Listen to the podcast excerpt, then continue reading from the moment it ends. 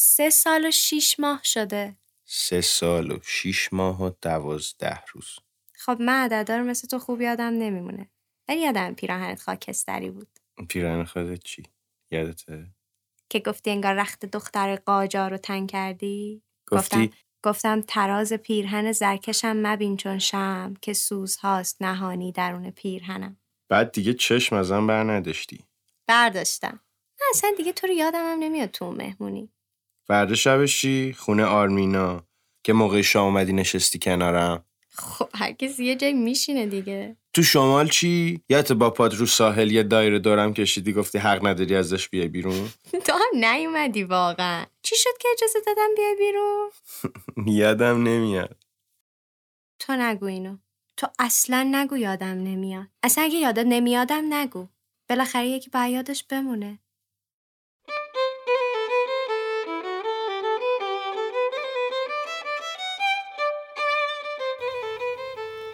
سلام میشه بپرسم چند سالته؟ آره همین الان که داری صدای من میشنوی دقیقا چند سالته؟ من امروز دقیقا 27 سال و 10 ماه و 26 روزمه اگه همین الان تصمیم بگیرم تمام زندگیمو برای کسی تعریف کنم یا بنویسم هر چقدرم که بخوام با جزئیات تعریف کنم بعید می‌دونم که بیشتر از چند ماه طول بکشه حالا اگه مثلا به طور میانگین یک سوم عمرم رو هم خواب بوده باشم به نظر تو چه بلایی سر بقیه لحظه های زندگیم اومده؟ چی شده که از 27 سال زندگی فقط چند ماهش رو یادم هست؟ ما که همه طول عمرمون رو زندگی کردیم و همه اتفاقات و لحظه ها هم یه جایی از حافظه ما ثبت شده. اما اینکه چرا بخشیش رو یادمون نمیاد و بهش دسترسی نداریم یا اینکه اصلا این اطلاعات بر چه اساسی ذخیره میشن چیزیه که امروز می‌خوایم راجبش فکر کنیم و ببینیم که تا چه حدی می‌تونیم روی این جریان کنترل داشته باشیم. ذهن ما یه تعدادی کانال ورودی داره. یعنی اطلاعات از کانال های ورودی مشخصی وارد ذهن ما میشن. این کانال ها حواس ما هستند یعنی ما اطلاعات رو در واقع توسط حواس پنجگانمون دریافت می‌کنیم. اما عملکرد همه آدما توی این مورد یکسان نیست. آدما از این نظر توی سه تا گروه دسته بندی میشن. گروه اول آدمایی هستن که اصطلاحا بهشون میگیم دیداری ها کسانی که اصولا توجهشون روی حس بیناییشونه و تصاویر رو راحت تر پردازش می‌کنن. گروه دوم شنیداری ها هستند آدمایی که بیشتر معطوفن به حس شنوایی و گروه سوم کینستاتیک ها کسایی که معمولا به طور ناخودآگاه توجهشون به حس بویایی، چشایی و لامسشونه. به این میگن کانال تجسمی ترجیحی. اینکه کانال تجسمی ترجیحی آدما چی باشه تا حد زیادی تحت تاثیر محیطه. مثلا کسی که از بچگی زیاد قصه شنیده تکه بیشتری روی حس شنوایی داره. کلا ماها امروز آدمای دیداری تری هستیم به نسبت قبل. چون قبلا آدما بیشتر با هم حرف می زدن برای هم قصه می گفتن رادیو گوش می کردن ولی مدیاهای امروز مثل تلویزیون و اینستاگرام همش بر پایه تصویره و ما بیشتر در قالب تصاویر با هم ارتباط برقرار می کنیم نکته جالبی که در مورد کانال تجسمی ترجیحی وجود داره اینه که اگه درست شناسایی بشه می‌تونه توی مسیر موفقیت افراد هم تاثیر بذاره. مثلا کسی که تکیه بیشتری روی حس شنوایی داره احتمالا به نسبت دیگران برای موسیقی یاد گرفتن فرد مستعدتریه. کلا شناخت آدما با در نظر گرفتن این موضوع خیلی کار جالبیه. مثلا اینکه تو بدونی اگه یه آدمی دیداریه و ذهنش تصویر محوره باید باش چطوری ارتباط سازنده تری برقرار کنی یا اینکه چطور روش تأثیر گذارتر باشی این قولم بهتون میدم که خیلی زود با هم بشینیم پای صحبت یه آدم این کاره متخصص که برامون راجع به این موضوع کلی حرف بزنه و بهش گوش بدیم. خب تا الان فهمیدیم که اطلاعات از یه کانال هایی وارد مغز ما میشن. حالا چه اتفاقی براشون میفته توی مرحله اول اطلاعات با حافظه حسی ما برخورد می‌کنن که هم از نظر گنجایش و هم زمان خیلی محدوده. زمان ذخیره اطلاعات توی حافظه حسی بیشتر از یک تا سه ثانیه نیست. اگه به این اطلاعات توجه بشه میرن مرحله دوم یعنی حافظه کوتاه مدت که اونم زمانش تقریبا 15 تا 30 ثانیه است. و گنجایشش هفت مثبت منفی دو واحد اطلاعاتیه. یعنی چی؟ منظور از واحد اطلاعاتی مثلا یک دسته اطلاعات همجنسه. یه تعدادی از اعداد یا یه تعدادی اسم.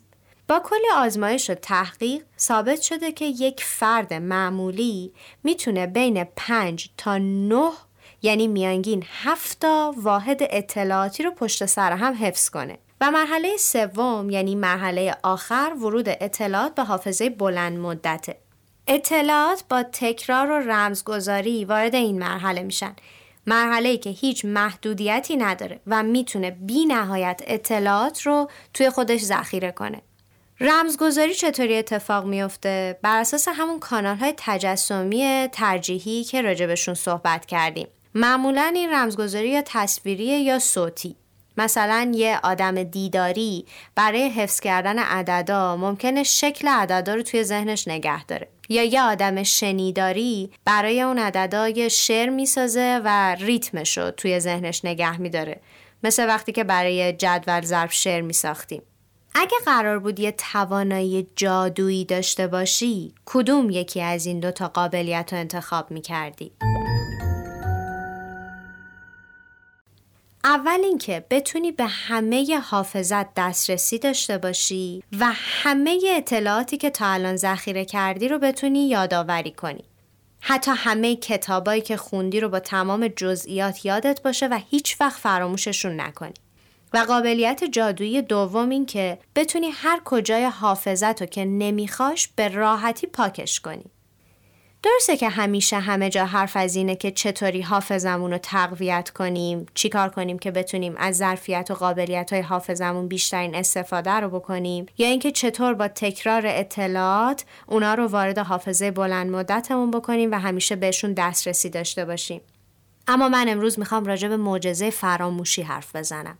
راجع به لحظه ها و اتفاقاتی که دلمون می‌خواد فراموششون کنیم ولی هرچی بیشتر سعی می‌کنیم تصویرشون واضح تر میشه. می‌خوام راجع به لحظه هایی حرف بزنم که مغزمون داد می‌زنه دیگه نمی‌خوام یادت بیفتم.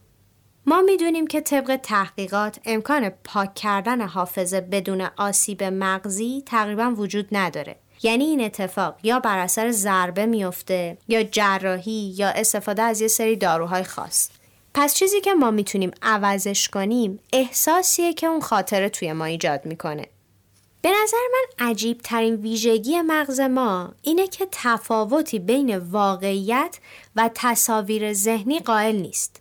این ماجرا رو با یه تجربه خیلی ساده و دم دستی می‌تونم بهتون ثابت کنم. اگه تجربه استفاده از عینک واقعیت مجازی یا این عینک های وی رو نداشتین توصیه می‌کنم که حتما امتحانش کنید. وقتی عینک واقعیت مجازی روی چشممون می‌ذاریم در واقع داریم از دریچه چشممون به یه جهان دیگه وارد میشیم که بهش تسلط 360 درجه داریم. اتفاقا تصویری که خود من دیدم یه تصویر کارتونی بود که اصلا واقع گرایانه نبود. من توی تصویر سوار یه ترن هوایی شدم و سقوط رو تجربه کردم. تمام بدن من موقع سقوط همون عکس عملی رو نشون می‌داد که اگر قرار بود توی واقعیت سقوط کنم نشون می‌داد. من از ترس جیغ می زدم در صورتی که می دونستم توی شهر بازی هستم و روی دوتا پام ایستادم و تنها چیزی که فرق کرده اینه که یه عینک روی چشمم هست. حالا از این ویژگی چطور می‌تونم استفاده کنم؟ چطور می‌تونیم جاهایی که لازم داریم مغزمون رو گولش بزنیم؟ برای اینکه مطلب کاملا جا بیفته من براتون یه مثال فرضی می‌زنم.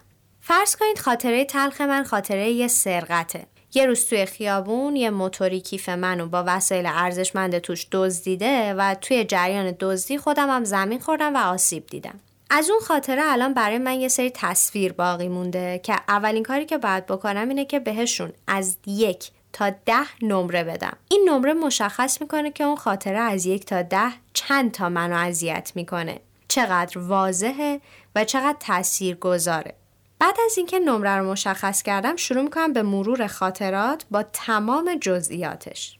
مردی که کیف منو دزدید موتور سوار بود. یه موتور سواری که توی پیاده رو با سرعت نچندان زیادی از پشت سر به من نزدیک شد. من توی گوشم هنسفری داشتم برای همین توی آخرین لحظه متوجه حضورش شدم. پیراهنش سفید بود با یه شلوار جین. موتورش تقریبا قرمز رنگ بود. موهاش ژولیده بود نه خیلی بلند نه خیلی کوتاه. لحظه که کیف منو کشید بند کیف هنوز توی دستم بود. من موقع تعریف کردن این خاطره دارم همه جزئیات رو از چشم خودم می‌بینم. اما اولین کاری که باید بکنیم اینه که از اون تصویر جدا بشیم و از بیرون بهش نگاه کنیم. بنده کیف هنوز توی دستم بود. وقتی کیفم رو کشید من پرت شدم. با زانوی چپم به شدت خوردم. زمین هنوز بند کیف و ول نکرده بودم. برای همین تا یه جای باش کشیده شدم. توی مرحله بعد شروع کنید فیلم خاطره رو توی تلویزیون ببینید اینطوری شما یک کنترل دارید که توی دستتونه و می‌تونید باهاش اون تصویر رو کنترل کنید. می‌تونید اگه صداش اذیتتون می‌کنه صداشو کم کنید. می‌تونید از تلویزیون فاصله بگیرید.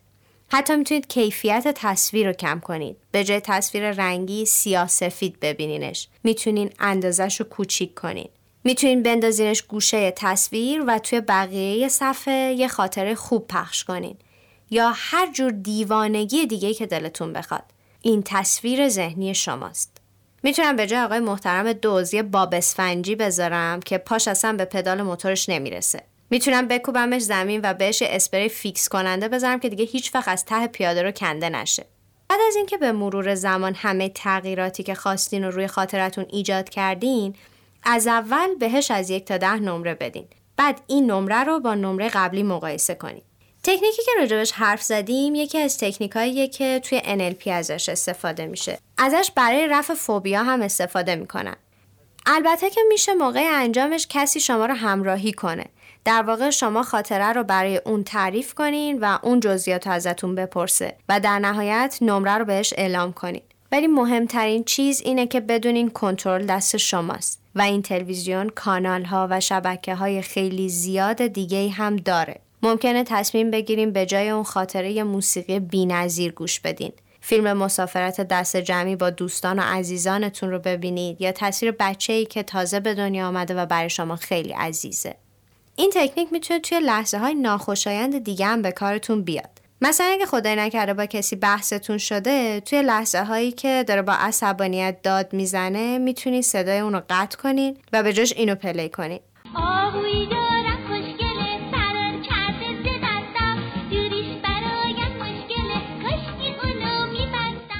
اینطوری دیگه چیزی نمی‌تونه شما رو عصبانی یا ناراحت کنه. ذهن ما قدرتمندترین جای دنیاست و کنترلش دست هیچ کس نیست به جز خود ما. کنترل ذهنت آسون ترین کاریه که می‌تونی برای آرامش خودت انجام بدی. فقط کافی تصویرگر خوش سلیقه‌ای باشی و همیشه قشنگترین تصویرا رو به ذهنت راه بدی. تمام شد.